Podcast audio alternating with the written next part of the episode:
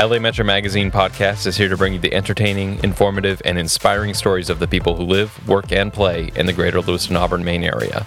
I'm your host, Colby Michaud. Today, in the first part of a two part feature, we sit down with Joe Philippon, a detective for the Lewiston Police Department. We chat about how he first got involved in law enforcement, his thoughts on modern policing in Lewiston, and why it's important to meet people where they are. This is LA Metro Magazine Podcast, Episode 10.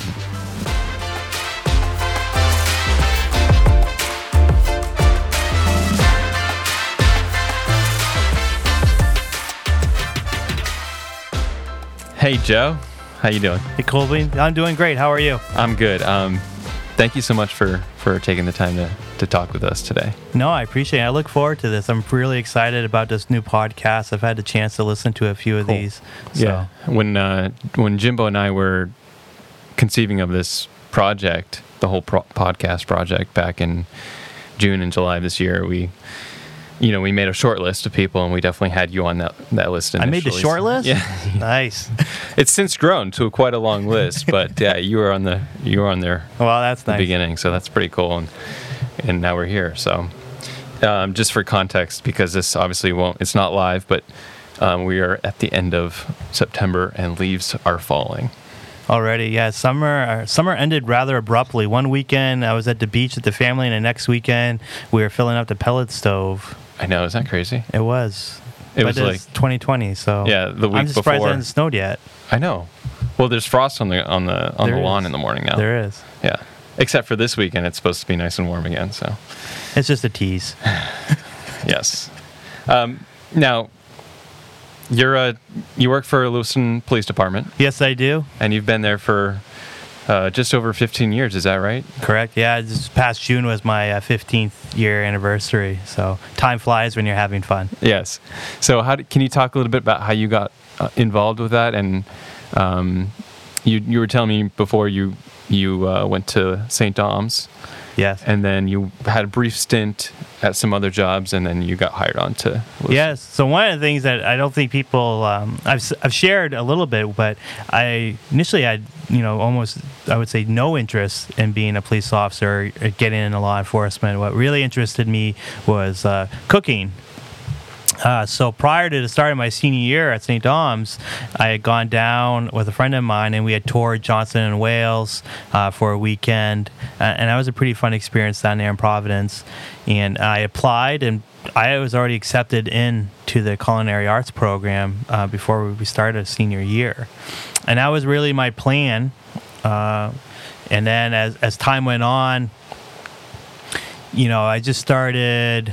Well, actually, I had a joke. I, we did senior photos, and well, everybody does senior photos.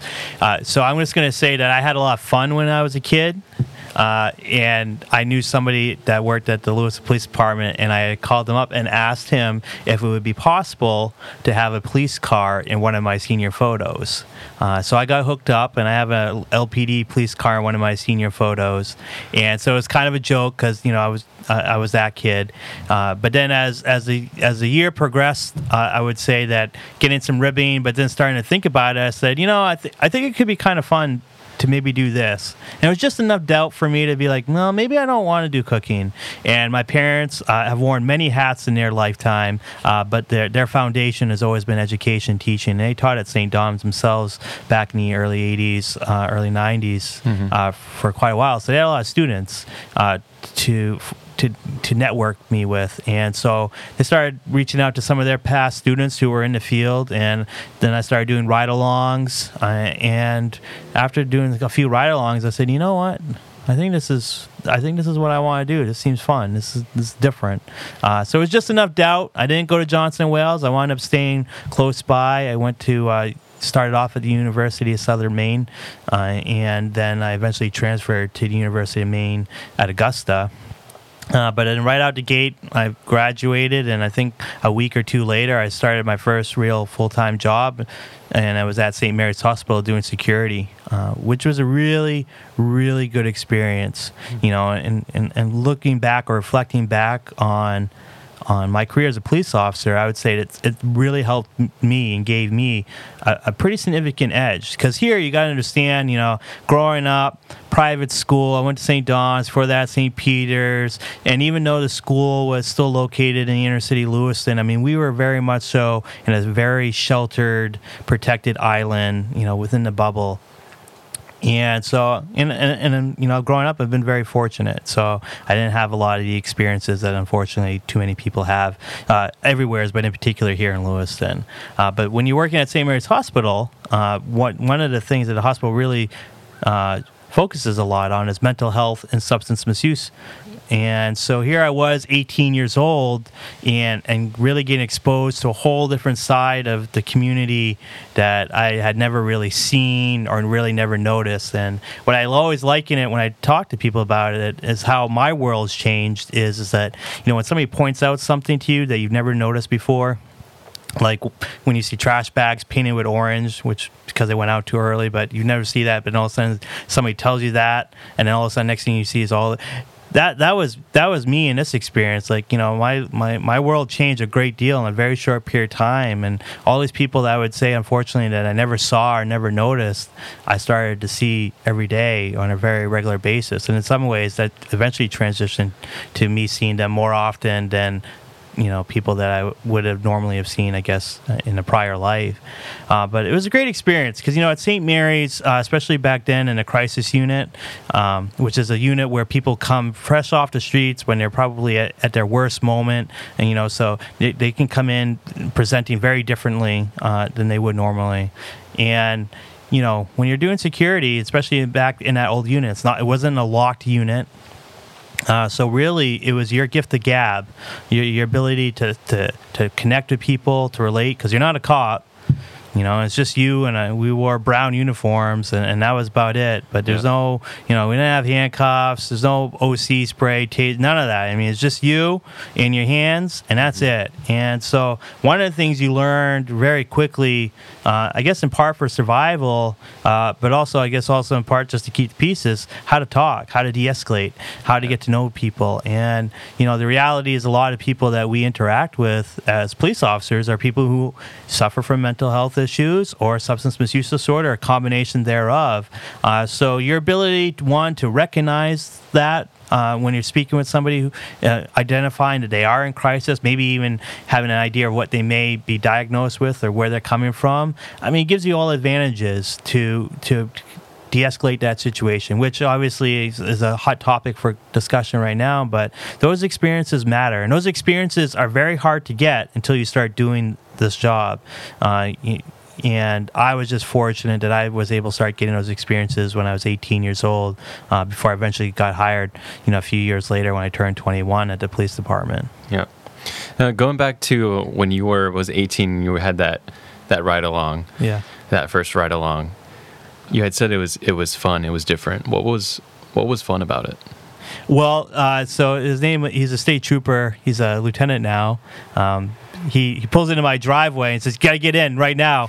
he's, I'm like, "Why?" He's like, "Well, we gotta go to a call. It's hot." And I mean, so right out the gate, I was jumping in his cruiser, picked me right up away, by my parents, yeah. and there we go. Went tearing out of my parents' driveway, nice. still living at home, and uh, you know, lights and sirens, and here we go. And I guess from that moment on, what I just really liked was the fast pace of it. Mm-hmm. But I've always one of the things I've always enjoyed about law enforcement uh, is, is that it's really a critical thinking job.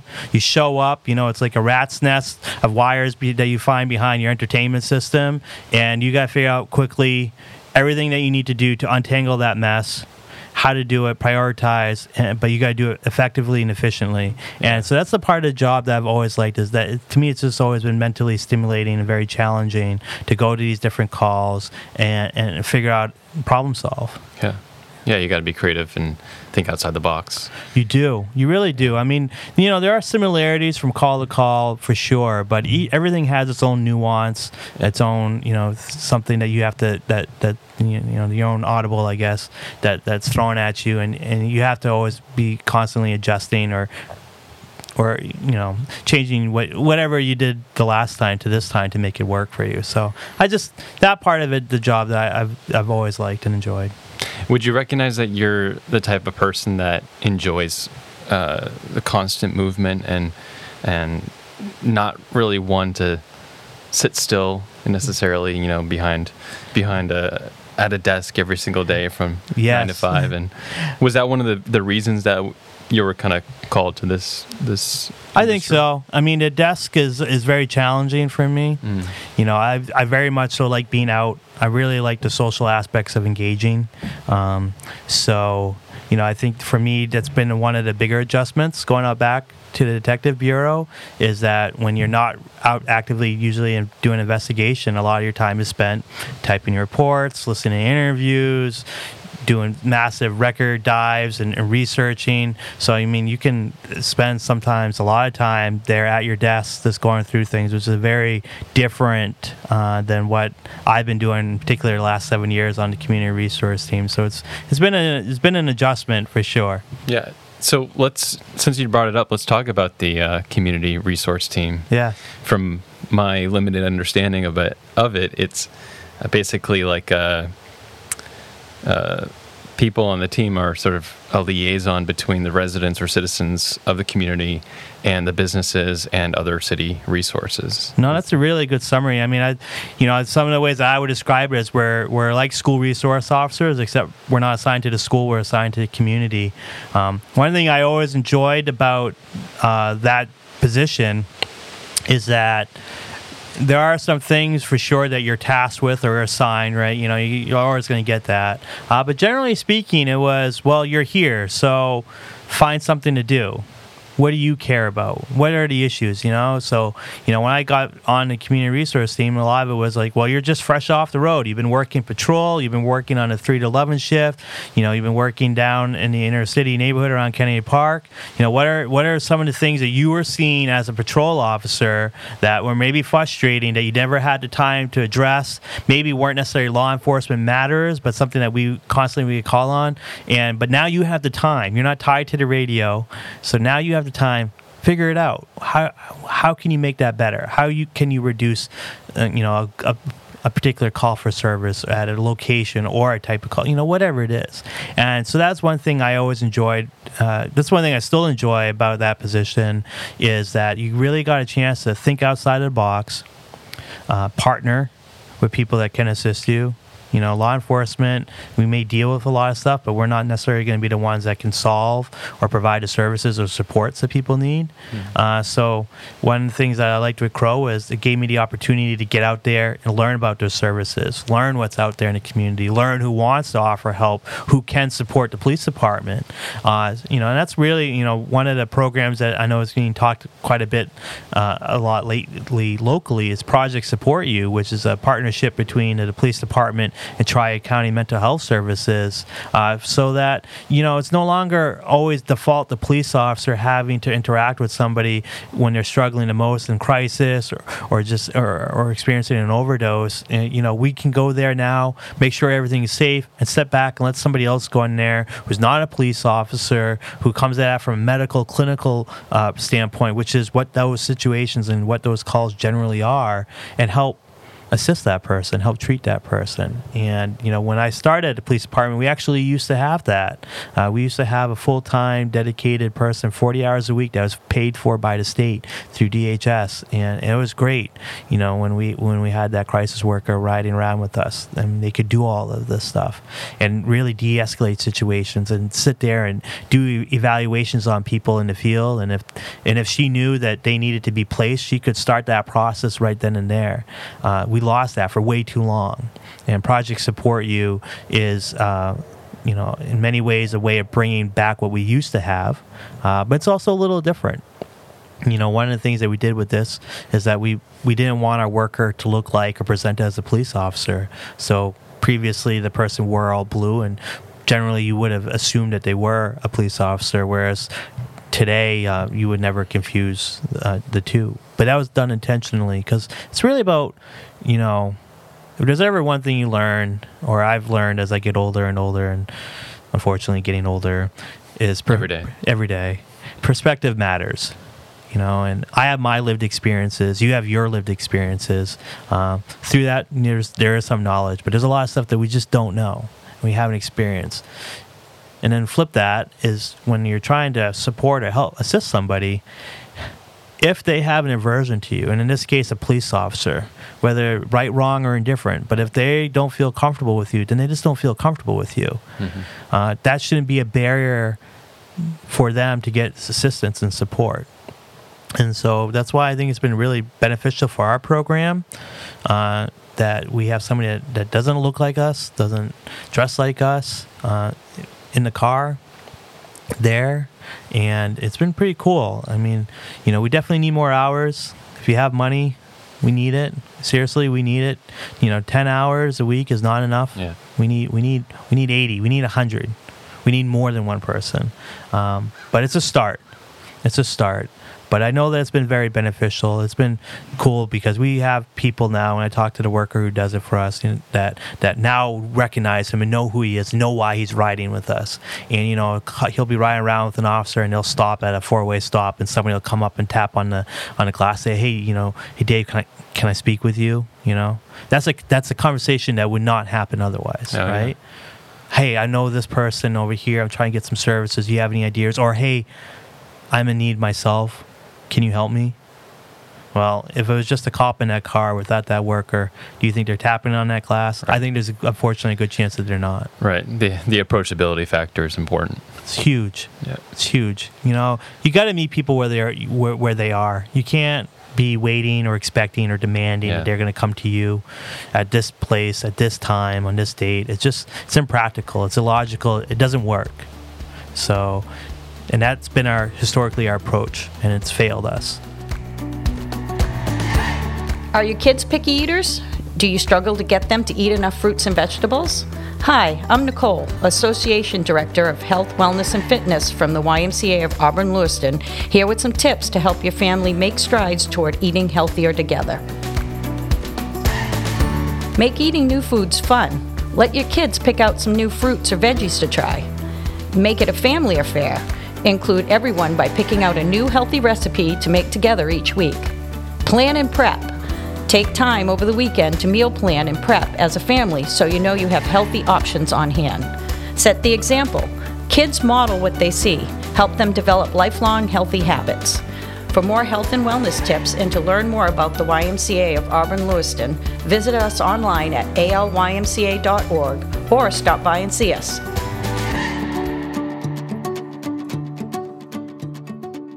I've noticed you've you've you've uh, sort of described um, people on the team, or even yourself, as helpful, um, supportive. So let me ask you a pointed question: How how do you personally define a police officer? What is a police officer in your mind?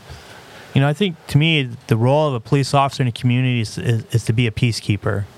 You know, to be somebody that, that's out there interacting with the people within their community or specifically you know some cop talk here on the beat within their beat to get to know the people who live in their beat the businesses in their beat and find out what are the issues and find out what does the neighborhood want you to prioritize for your issues and, and then also for you to, to, to respond and react to those needs uh, and also be willing to take the time to explain some of the issues or priorities that you're seeing that they may not be identifying and why you think those are priorities as well.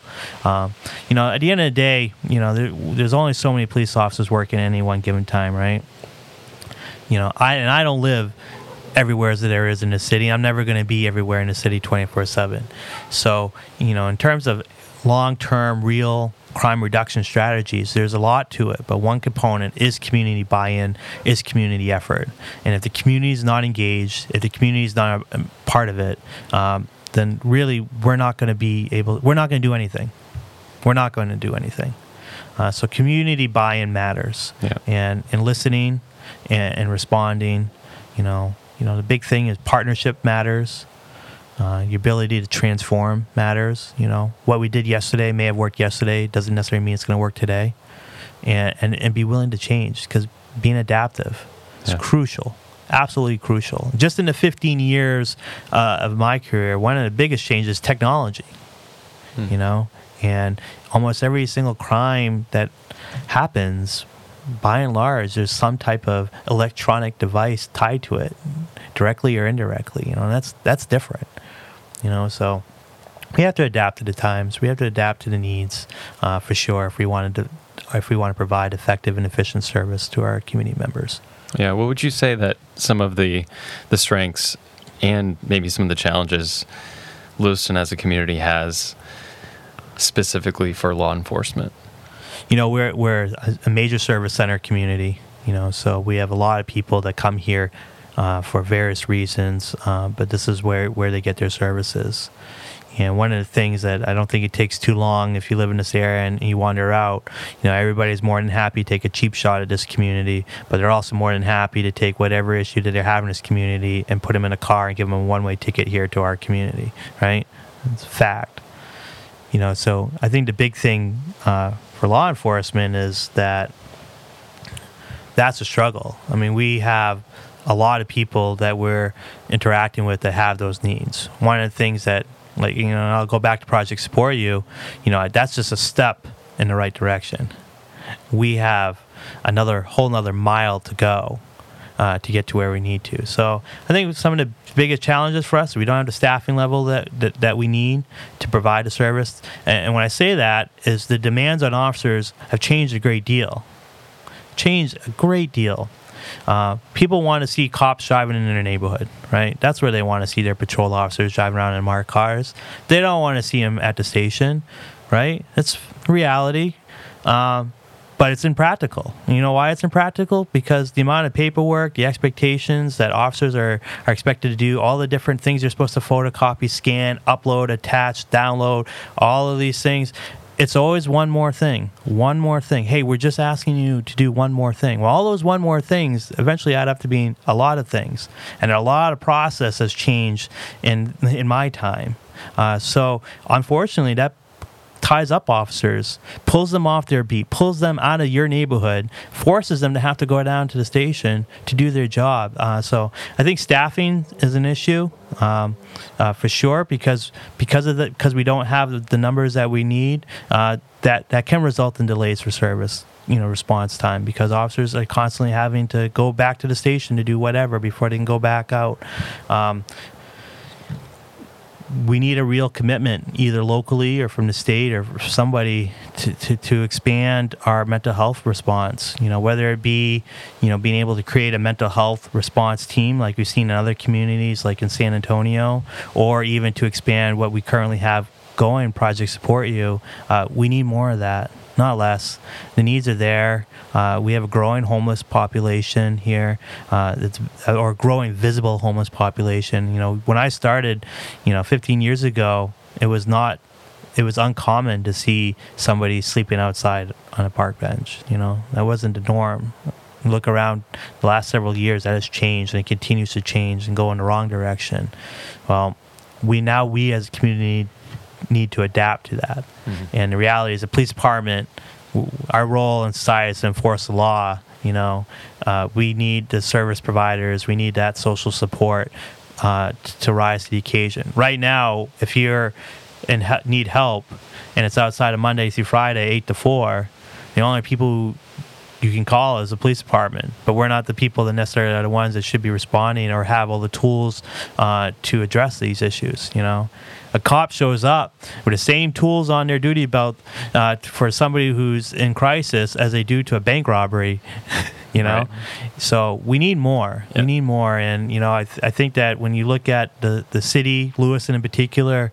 Um, the whole city, not just the police department, the whole city. I mean, we uh, we run very minimally funded you know, and a lot of that goes back to the to the recession and significant cuts and stuff like that. But I mean, we are very much so minimally staffed, and the amount of work that's put on everybody, not just in the police department, but also put on economic, uh, economic development, social services, the city clerk's office, the fire department, you name it.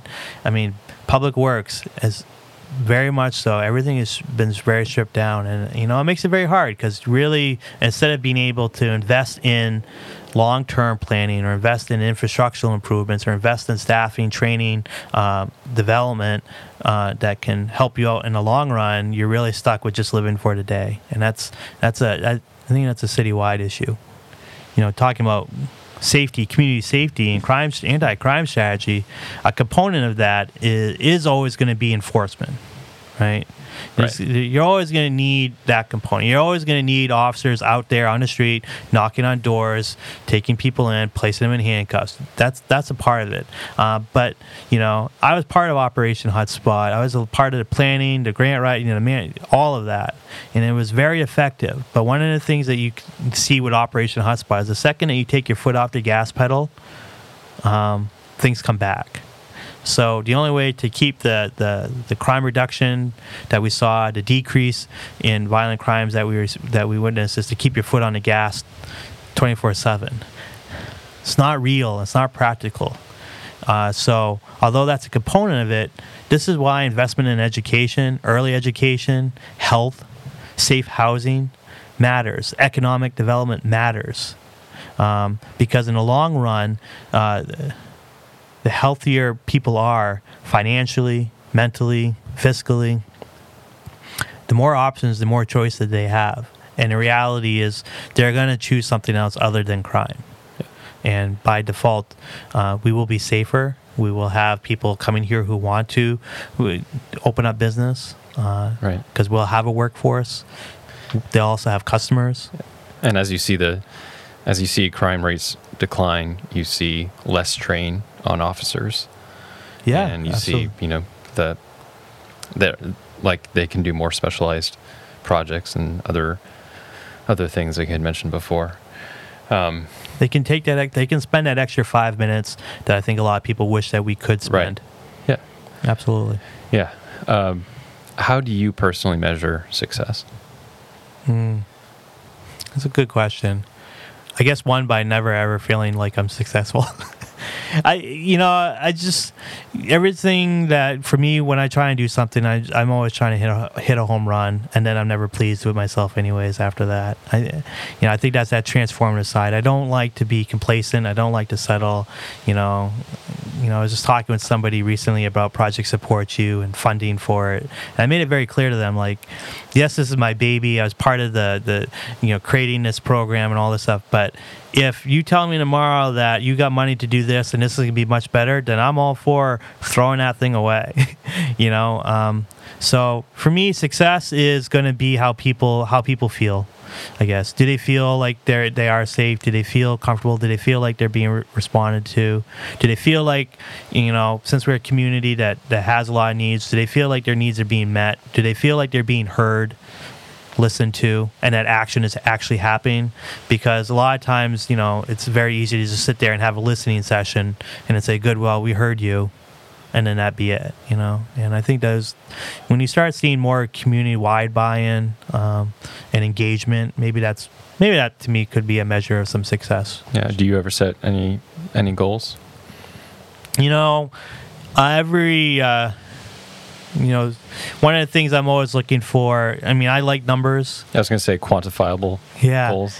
And has that changed as you've as you've you know going through the 15 years and now that you're in a, a the detective role? Yeah. changed at all? you know numbers matter i've always looked at numbers i've always been a bean counter you know i've always wanted to be if there was a top 10 spot you know i want to be in a top 10 if there's a way to get to number one i want to get to number one uh, you know with a lot of looking at some of the work that i've done within the community sometimes it's, it's kind of frustrating because it's hard to put a number to it and there's maybe really no way to put a number to it. Yeah.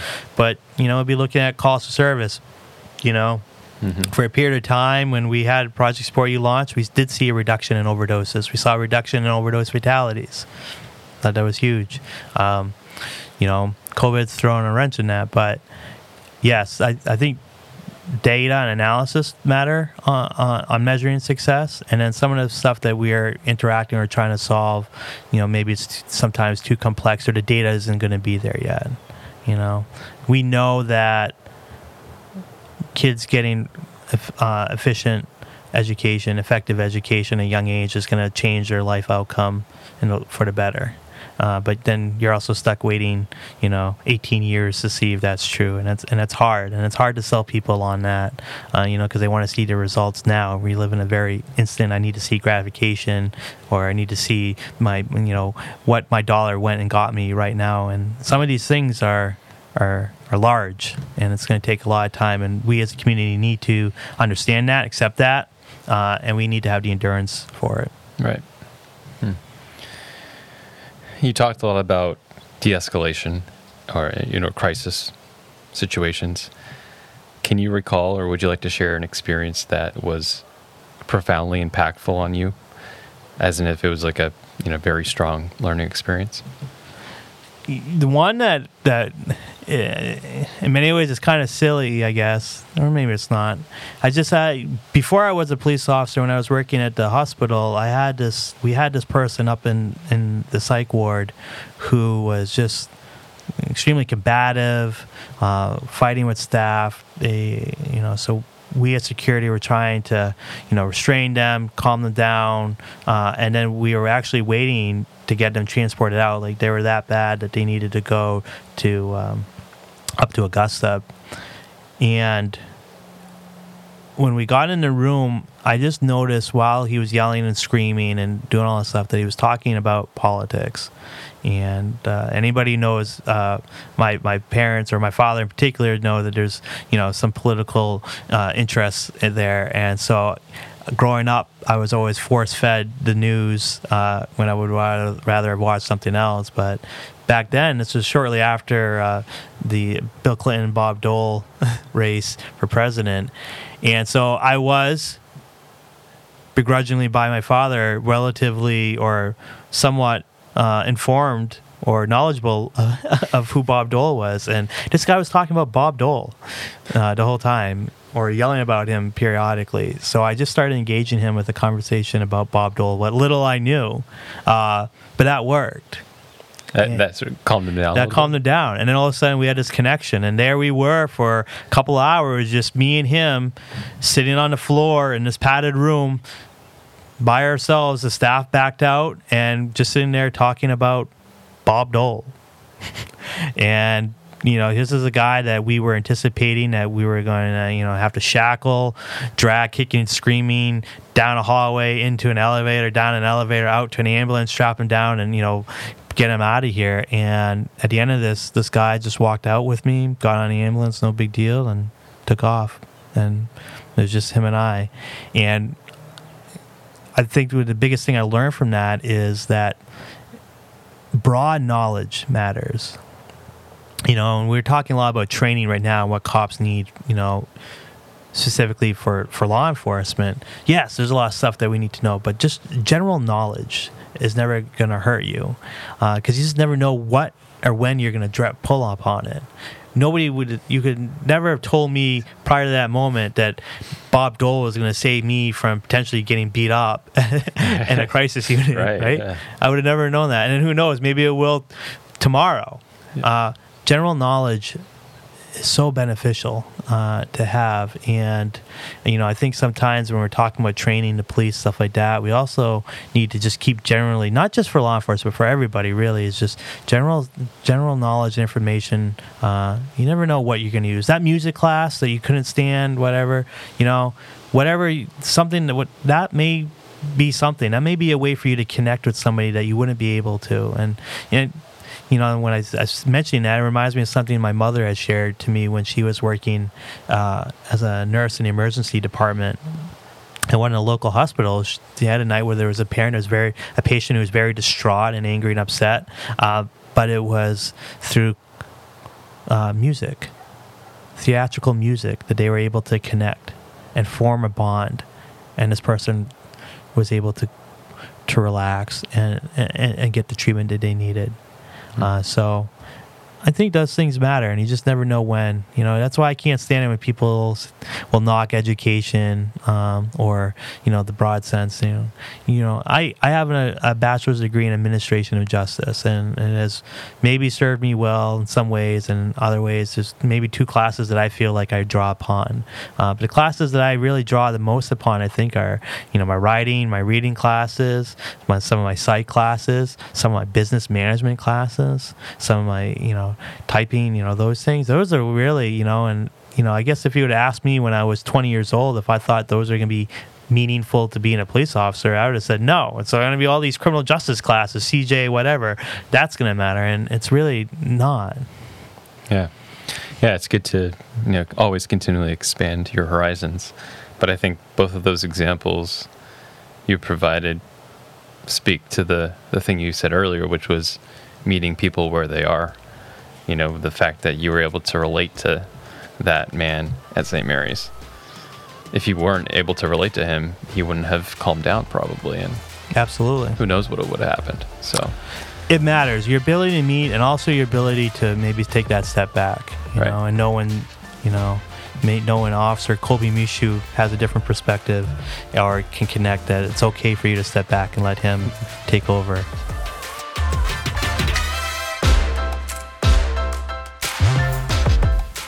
My thanks to Joe for his time and his commitment to serving and protecting this community. Stay tuned for the second part of our conversation coming up in a future episode. A big shout out to the YMCA of Auburn Lewiston for sponsoring this program. You can find out more about them at alymca.org. We have many more exciting guests ahead in upcoming episodes, so make sure you're subscribed to this podcast wherever you listen to your other shows. That way, you're not missing out on future episodes when they are released. We also want to thank you for listening. You, our audience, is the most important piece of this program, and we know that these recordings are just slices of a bigger ongoing conversation that we want you to be a part of. If you have any thoughts or ideas, please let us know on social media. LA Metro Magazine is on Facebook, Instagram, and YouTube. Connect with us there. Positive vibes and well wishes from all of us at LA Metro Magazine. Until next time, I'm your host, Colby Michaud. Make sure you're being entertained, staying informed, and getting inspired.